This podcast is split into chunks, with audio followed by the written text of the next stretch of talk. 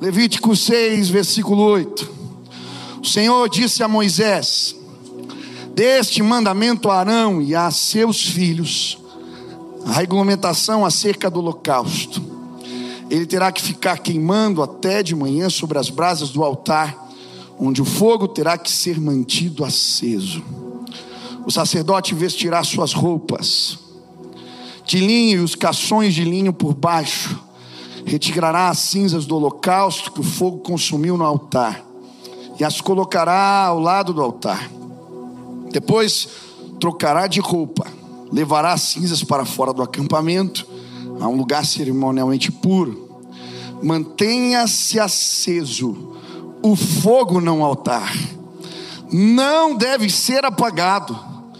Toda manhã, o sacerdote acrescentará lenha, arrumará o holocausto sobre o fogo e queimará sobre ele a gordura das ofertas de comunhão. Mantenha-se o fogo continuamente aceso no altar, não deve ser apagado. Semana passada eu chamei a igreja para orarmos, porque havia uma inconformidade, um incômodo no meu coração em relação ao culto que estamos prestando ao Senhor. Eu creio que, de certa maneira, fomos aturdidos por uma neblina que nos fez perder o senso e propósito do que fazemos nessa casa. Nós não fazemos o culto para nós, Existe aquele que é o Senhor, Rei dos Reis e que deve ser cultuado. Nós não vamos à igreja buscando entretenimento, nós não vamos à igreja buscando boas palavras, nós vamos encontrar alguém nesta casa. Quando você sai de casa, você vai para um encontro, e sabe, eu não sei o que acontece, mas entramos numa espécie de rito de automático que nos priva do mais importante. Corremos, corremos, fazemos coisas, mas estamos perdendo a glória, a presença manifesta de Deus. Hoje eu vi um fogo queimando nesse altar. Quando Deus derrama fogo do céu e consome o altar, o holocausto, o sacrifício que está no altar, chamado ali de fogo da presença. E hoje eu quero falar o que Deus me mostrou que precisamos fazer se queremos restaurar a nossa devoção, se queremos restaurar a nossa busca, se queremos restaurar o culto que prestamos ao Senhor, se queremos encontrar o fogo da presença, quantos desejam isso?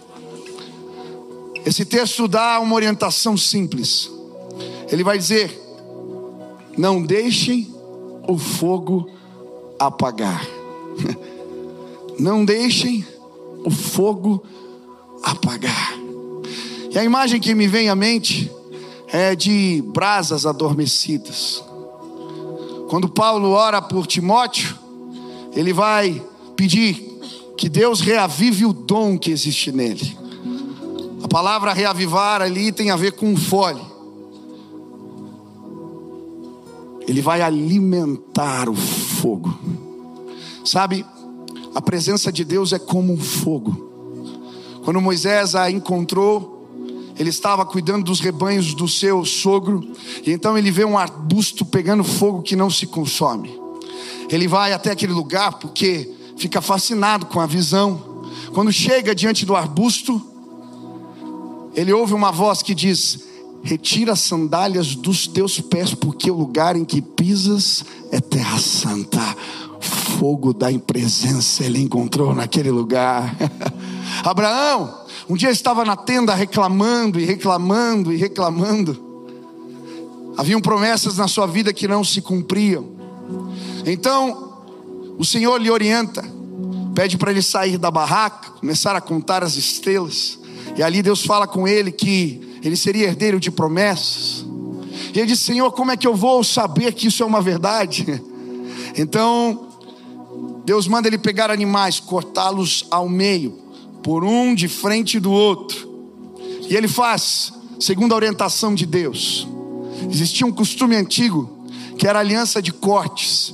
Quando alguém fazia um compromisso com uma pessoa, uma das maneiras de fazer o juramento era assim: eles faziam trato e passavam no meio dos animais cortados e diziam: Que isso aconteça comigo se eu não cumprir a minha parte no acordo.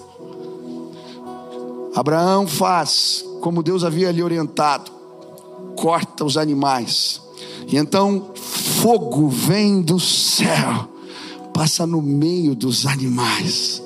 Como se Deus dissesse: Eu não sou homem para mentir, eu vou fazer aquilo que eu te disse que iria fazer fogo da presença. A Bíblia vai nos falar que os discípulos encontraram este fogo no Pentecostes, quando buscavam e adoravam a Deus, clamavam pela presença, depois de dez dias, o Senhor os visitou. Agora o fogo da presença era um sinal sobre as suas cabeças, como línguas de fogo, como labaredas que ardiam sobre eles o sinal da presença, sabe? Hoje eu quero te desafiar a não deixar o fogo se apagar. Existe um fogo da presença que fez Moisés levar uma multidão ao Sinai. Neste lugar eu vi um arbusto pegando fogo, e quando a multidão veio, eles viram a montanha fumegando. Hoje eu queria te tomar pelas mãos e dizer: Eu experimentei o fogo da presença. Existe um fogo neste altar. Eu quero te levar a este lugar maravilhoso. Eu quero te levar a este lugar maravilhoso. Não deixe o fogo da presença ir embora em nome de Jesus. Quantos desejam isso? Quantos desejam a presença de Deus? Três coisas que precisamos fazer. Se você quer o fogo da presença, eles terminaram o holocausto depois de fazer o tabernáculo, entregaram a sua oferta, e então Arão orou e fogo desceu do céu e consumiu o holocausto. Esse era um sinal de que o culto que eles estavam prestando havia sido aceito por Deus. Primeira coisa, quantos querem fogo da presença? Levante as mãos. Quantos querem ver arbustos pegando fogo? Quantos querem um sinal de fogo na cabeça? Quantos desejam isso? Amém? Você precisa prestar um culto que Deus agrada, que Ele aceita. A Bíblia vai nos falar de vários cultos na Bíblia. Caim prestou culto ao Senhor, mas o Senhor rejeitou. Abel prestou culto e o Senhor aceitou. É interessante porque a Bíblia vai dizer que Deus rejeitou Caim e a sua oferta. Primeira coisa que precisamos entender é que o culto que Deus aceita tem a ver com a vida entregue no altar não é um rito desassociado da vida. Tem muita gente procurando fogo da presença, mas não encontra. Porque, como Caim, não foram aceitos por Deus. Eu creio que despertamento espiritual começa com confissão de pecados e arrependimento. Existe uma bacia lá fora, uma bacia de bronze, era assim que os sacerdotes chegavam na casa do Senhor. Eles tinham que se lavar, eles tinham que se limpar. Os grandes movimentos na história de despertamento espiritual aconteceram quando as pessoas tomavam noção da majestade de Deus e se quebrantavam. Evan Roberts ele pregava diante das minas de carvão, e aqueles homens trabalhadores começaram a ter dimensão de quem eles eram, dos seus pecados, com o rosto cheio de cinzas, eles choravam. Começaram a fazer reuniões de oração para pedir perdão a Deus. Sabe, o culto começa em nós. Quantos querem viver a presença? Quantos querem experimentar algo novo? Deixa eu dizer, você precisa entregar tudo. Entregar tudo ao Senhor se existe algo que ele não se agrada, se existe qualquer coisa, um detalhe, pastor, é tão pequeno, é como as raposinhas no jardim cantares, elas atrapalham a comunhão do casal. A nossa comunhão está sendo interrompida, Deus não tem revelado fogo, a presença dele não tem se manifestado, porque chegamos com as nossas vidas entulhadas, cheias de pecados, mas hoje neste lugar vai haver arrependimento. Quando a Jonathan Edwards pregava e falava da majestade de Deus, as pessoas abraçavam as colunas, chorando arrependidas. Hoje vai haver arrependimento nesta casa. Eu quero te pedir, por favor, não se prive da presença. O pecado nos afasta de Deus, ele nos separa de Deus. Eu não sei o que você tem feito. Eu não sei o que você tem guardado na sua casa.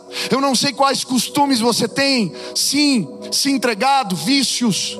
Em nome de Jesus, hoje, hoje vá à presença, peça a Ele que te lave com o sangue do Cordeiro, e você verá a glória de Deus de novo. O nosso culto racional é a vida entregue no altar. Em nome de Jesus, nós seremos santos como o nosso Senhor é santo. Vamos procurar isso de todo o coração. Quantos querem consagrar a vida? Quantos querem derramar ela no altar do Senhor? Deus vai fazer coisas novas entre nós. Preparem-se, consagrem-se, como Josué orientou o povo antes de conquistarem a terra. Preparem-se amanhã Deus fará maravilhas entre nós. Se você se purificar, o fogo da presença vai arder dentro da sua casa. Se você se purificar, o fogo da presença vai arder no lugar onde você trabalha. Se você se purificar, ele vai revelar a presença dele aonde quer que você vá ou esteja. Sabe, a Bíblia nos fala de vários cultos. Depois que eles consagram o tabernáculo, o fogo da presença vem. E agora, esse fogo precisava ser alimentado, mas os sacerdotes, filhos de Arão, tomaram um incensário, e em vez de ir ao fogo da presença, eles apresentaram fogo estranho. O que, que é isso? Eles pegaram o incensário deles e acenderam em outro lugar, não no fogo do altar. E aí foram prestar culto ao Senhor. Sabe o que aconteceu? Deus fulminou os caras, meu. Fulminou. Muitos de nós temos que desejado a presença, temos procurado prestar cultos, mas os nossos incensários têm sido acesos com um fogo que não é da presença. Muitas vezes os nossos cultos não é o fogo da presença que encontramos Encontramos filosofia, conhecimento, músicas bonitas, mas os nossos incensários não estão ah, mais queimando, porque o fogo que apresentamos não é o fogo do altar, não é o fogo da comunhão, não é o fogo da presença. Ei, deixa eu te dizer algo: você veio a esta casa, não por uma apresentação bonita, existe um fogo queimando neste altar e eu queria te convidar a pegar o seu incensário e deixar Deus manifestar a glória dele à medida que você vai à presença. À medida que você vai à presença, à medida que você vai à presença, esse é o culto agradável ao Senhor. Vá à presença durante a semana. Troque a série que faz você dormir até três horas da manhã, vá à presença. Troque teu incensário está com um cheiro estranho, amigo, porque você não tem alimentado ele do fogo do altar. Em nome de Jesus, faça concessões, tire coisas da sua vida. O tempo urge. Deus está proclamando aquele, procurando aqueles que balançam o incensário e revelam a sua glória nesses dias. Vá à presença, vá à presença. Existe fogo no altar, aleluia. Quantos desejam isso? Agora, enquanto estou pregando, pergunte a Deus quais concessões, o que você tem que mudar na sua agenda, que trocas você precisa fazer, aonde você investe o que você deposita os seus recursos. Salomão depositou tudo na casa de Deus e a glória do Senhor se manifestou. Nós queremos a, o fogo da presença. Quantos desejam isso? Apresente um culto agradável ao Senhor. Segunda lição: quantos desejam o fogo da presença? Ei, quantos desejam isso? Segunda lição Quem acende a fogueira é Deus. Mas quem alimenta o fogo somos nós. Precisamos alimentar a fogueira. E é tão interessante isso. Deus acendeu o fogo no tabernáculo. E agora eles tinham ofertas diárias. O trabalho do sacerdote era não deixar aquele fogo que Deus fez cair do céu apagar. Ele tinha que pôr literalmente lenha na fogueira todo dia. Alimentar o fogo de Deus. Nós alimentamos o fogo da presença. Nós alimentamos o fogo da presença. Sabe?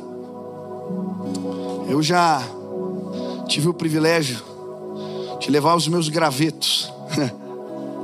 Eu lembro quando eu encontrei Deus, eu fiquei tão fascinado mas eu não sabia o que, que era alimentar o fogo da presença, então, de vez em quando, Deus falava comigo. Quando tinha uma conferência, quando tinha um congresso, quando tinha um acampamento dos adolescentes, aí eu tinha uma experiência nova, porque eu não sabia o que era alimentar o fogo da presença. Um dia num culto, o Espírito Santo falou ao meu coração: Ei, você não me conhece, que eu falei, Deus, eu te conheço sim. Você viu o fogo da presença, mas você deixou ele apagar. Eu falei, tá bom, Deus. Eu fiz um compromisso.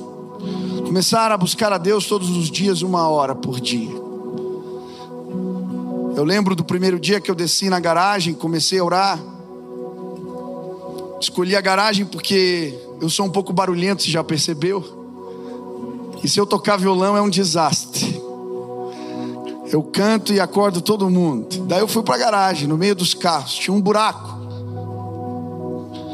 Eu ia para lá e, do meu jeito, punha lenha na fogueira. No começo eu não sabia direito. Fiz um compromisso de orar uma hora. Eu lembro que eu orei, orei, orei sete minutos. Quando eu olhei no relógio, acabou uma hora, tinha passado sete. Eu falei, meu Deus, como é que eu vou orar uma hora? Comecei a orar pelos carros. Tinha carro judiado, quebrado. Eu falava, Deus, isso aqui está precisando mais, abençoa mais esse daqui. E ia orando pelos carros. Até que o dia eu entrei no meio dos carros e lá no final a fogueira estava acesa. Aquele dia ele falou comigo tanto. Eu voltei cinco horas da manhã. Eu lembro de abrir a porta e olhar no micro-ondas, eram cinco horas da manhã. Mas sabe, a gente se embrenha nas correrias da vida e se a gente não cuida, a gente esquece. Ainda nessa fase, eu lembro que eu fui num acampamento de adolescentes no PV, eu era conselheiro de quarto.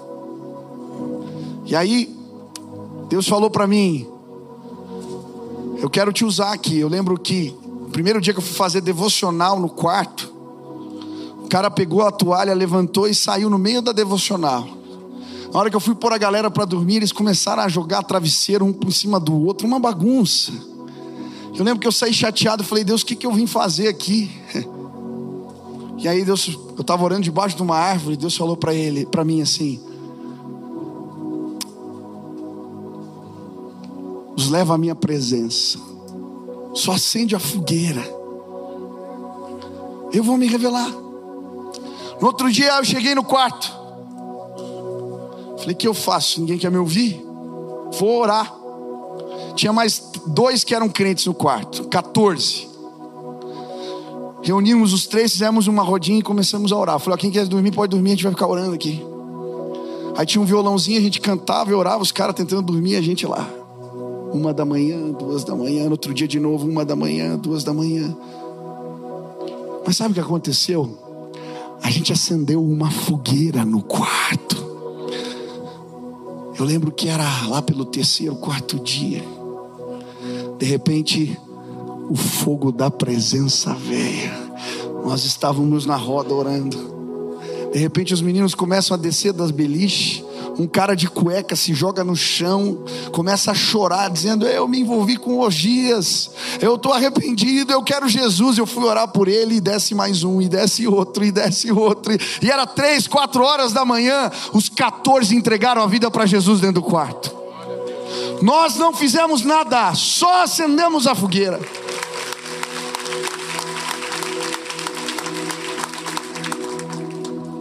Alimente o fogo no altar. Alimente o fogo no altar.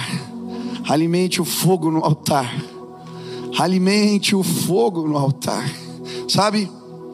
Essa madrugada nós passamos aqui preparando esse lugar. Quantos estavam aqui orando de madrugada? Nós viemos acender uma fogueira e eu cheguei aqui, eu vi uma fogueira nesse altar. Eu estava orando de manhã, eu oro todo dia seis horas da manhã e então eu lembro. Terminou a oração das seis, seis e meia, a live de oração. Daqui a pouco eu olho para trás e levei um susto, meu filho. Me assustou até. Falei, Benício, já acordou, filho? Já. Eu falei, filho, quer orar com o papai? Falou, vamos. E sabe, essa mensagem tem a ver com algo que eu fiz com meu filho e eu quero fazer com você agora. Eu peguei meu filho pela mão e eu falei: Filho, nós vamos pôr graveto na fogueira. eu oro de manhã andando, porque se eu orar parado, eu durmo. Se eu começo a ler demais, eu durmo também. Então eu, eu leio a Bíblia andando e oro andando. Beni pequenininho pegou na minha mão e a gente começou a andar andava pela sala e eu orando, Deus abençoa meu filho, Deus, que a tua presença venha, Deus. E aí a gente ia para a cozinha, aí a gente ia para a sala e ele orando comigo. Ficamos uns 20 minutos orando. E a presença de Deus nos visitou. O Benício falou para mim: Pai, posso pegar a Bíblia para ler? Eu falei: Claro, filho. E ele pegou a Bíblia. E era de manhã cedo. E eu fiquei feliz. Porque junto com meu filho pequeno, nós encontramos o fogo da presença. Ele tem seis anos. Eu oro a Deus que ele lembre. Talvez um dia ele vai andar sozinho. Mas hoje eu vim pegar você pela mão e te levar. Existe um fogo santo e maravilhoso que eu encontrei com 15 anos de idade. Ele se revelou a mim. Ei, deixa eu te dizer algo: não é uma filosofia barata, não, não é uma estratégia para mudar, não é coaching, não, não é nada disso. Eu vim te apresentar o Rei da Glória. Jesus morreu e ao terceiro dia ressuscitou dentre os mortos. Ele está vivo, ele está vivo e quando procuramos, Ele revela a presença de Deus para nós. Ei, você que estava dormindo, ei, você que estava apagando, hoje o Espírito vai soprar de novo. Nós vamos restaurar o nosso culto, vamos restaurar a nossa devoção. Sabe, na Coreia, os despertamentos espirituais vieram quando o povo começou a pôr lenha na fogueira reuniões de oração na madrugada. Uma igreja, pastor Renan Dias Lopes contando que ele foi visitar cultos às quatro da manhã, cinco da manhã, seis da manhã, quatro vezes por semana.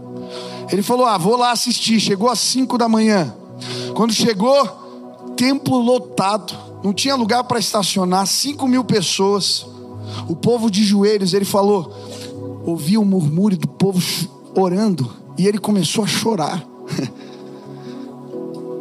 Quando eles entraram no ônibus para voltar para o hotel, alguém perguntou: Isso é normal? Não é questão da cultura do, do coreano, por isso que eles oram. Ele falou: Olha, em todos os lugares do mundo as pessoas acordam cedo para buscar seus interesses, para enriquecer, para trabalhar. Aqui nós entregamos as primeiras horas ao Senhor. Essa casa será chamada casa de oração. Eu quero te convidar a pôr fogo lenha na fogueira. O fogo Deus já mandou, eu quero pegar pelas mãos e te levar à presença. Quantos desejam a presença de Deus? Agora deixa eu te contar o que vai acontecer. Essa história toda do fogo no altar aponta para a obra do Espírito Santo. Estamos na semana de Pentecostes, 50 dias depois da Páscoa. Deus mandou o povo esperar em Jerusalém e orar durante dez dias. Eles esperaram e oraram e buscaram a face de Deus. Depois de dez dias de oração, eles estavam todos reunidos no mesmo lugar. Era o dia da festa, da celebração das colheitas. Se trazia parte dos cereais, consagrava ao Senhor, tinha todo um ritual. Se colocava aquilo sobre o altar.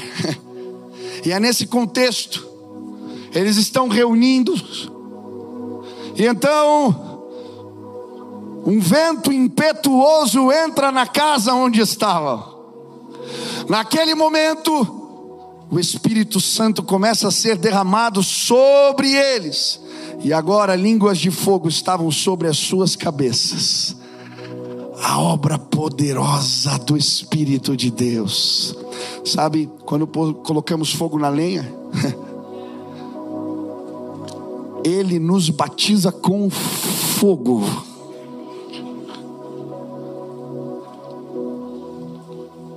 Pastor Hernandes vai falar que o fogo ali é a ação do Espírito mesmo, não é inferno. Ele fala Espírito e fogo, é uma adição, é a obra do Espírito em nós. Quando o fogo vem, eles são autorizados. Pedro começa a pregar e uma multidão começa a vir e ser tocada e transformada, porque a glória de Deus foi manifesta entre eles.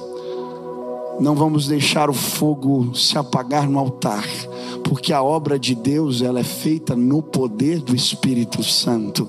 Não vamos deixar a presença ir embora, fugir de nós. Se preciso for, vamos construir a tenda. Vamos chamar as pessoas e dizer: Ei, Ele está aqui, Ele está aqui, Ele está neste lugar. Quando fizermos isso, as pessoas virão, elas saberão que Ele é Rei de majestade, não há outro que possa livrar como o nosso Deus. Eu vim te convidar a ter uma vida cheia do Espírito Santo, a buscar uma vida assim. Um dos missionários que foi para a Índia estava no barco, ele recebe um telégrafo, um avivalista você está cheio do Espírito Santo. Ele amassa e põe no bolso. Entreguei tudo para me lançar nesse negócio aqui. Isso é quase uma ofensa. Mas quando ele abre a porta do quarto, o incômodo do Espírito vem. Você está cheio do Espírito Santo. Ele se dobra. E ali, enquanto clama, a presença do Senhor o visita. Ali nasceu um missionário, um pregador poderoso, que chacoalhou a Índia com o poder da palavra. Você, acabou de chegar um telégrafo aí para você. Você está cheio do Espírito Santo. Você está cheio do Espírito Santo. Você está cheio do Espírito Santo. Quando eu tinha 15 anos, eu encontrei o fogo da presença. E a minha missão de vida é pegar pessoas pelas mãos e apresentar: existe algo que você não conhece. É a glória de Deus, a presença revelada do Senhor. Hoje eu quero te tomar pelas mãos, hoje eu quero te levar à presença, quero te convidar a restaurar o teu culto, quero te convidar a ter uma entrega ainda mais sincera, a ter disciplina, a tomar a lenha e levar a presença eu quero te convidar a ser empoderado pelo Espírito Santo. Se buscarmos essas coisas, as pessoas virão de longe, elas queiram, gostarão de saber o que acontece na sua vida, o que acontece neste lugar. Existe uma razão. O fogo da presença de Deus está neste lugar. O fogo que sai da presença de Deus, Ele não pode apagar. Precisamos alimentá-lo.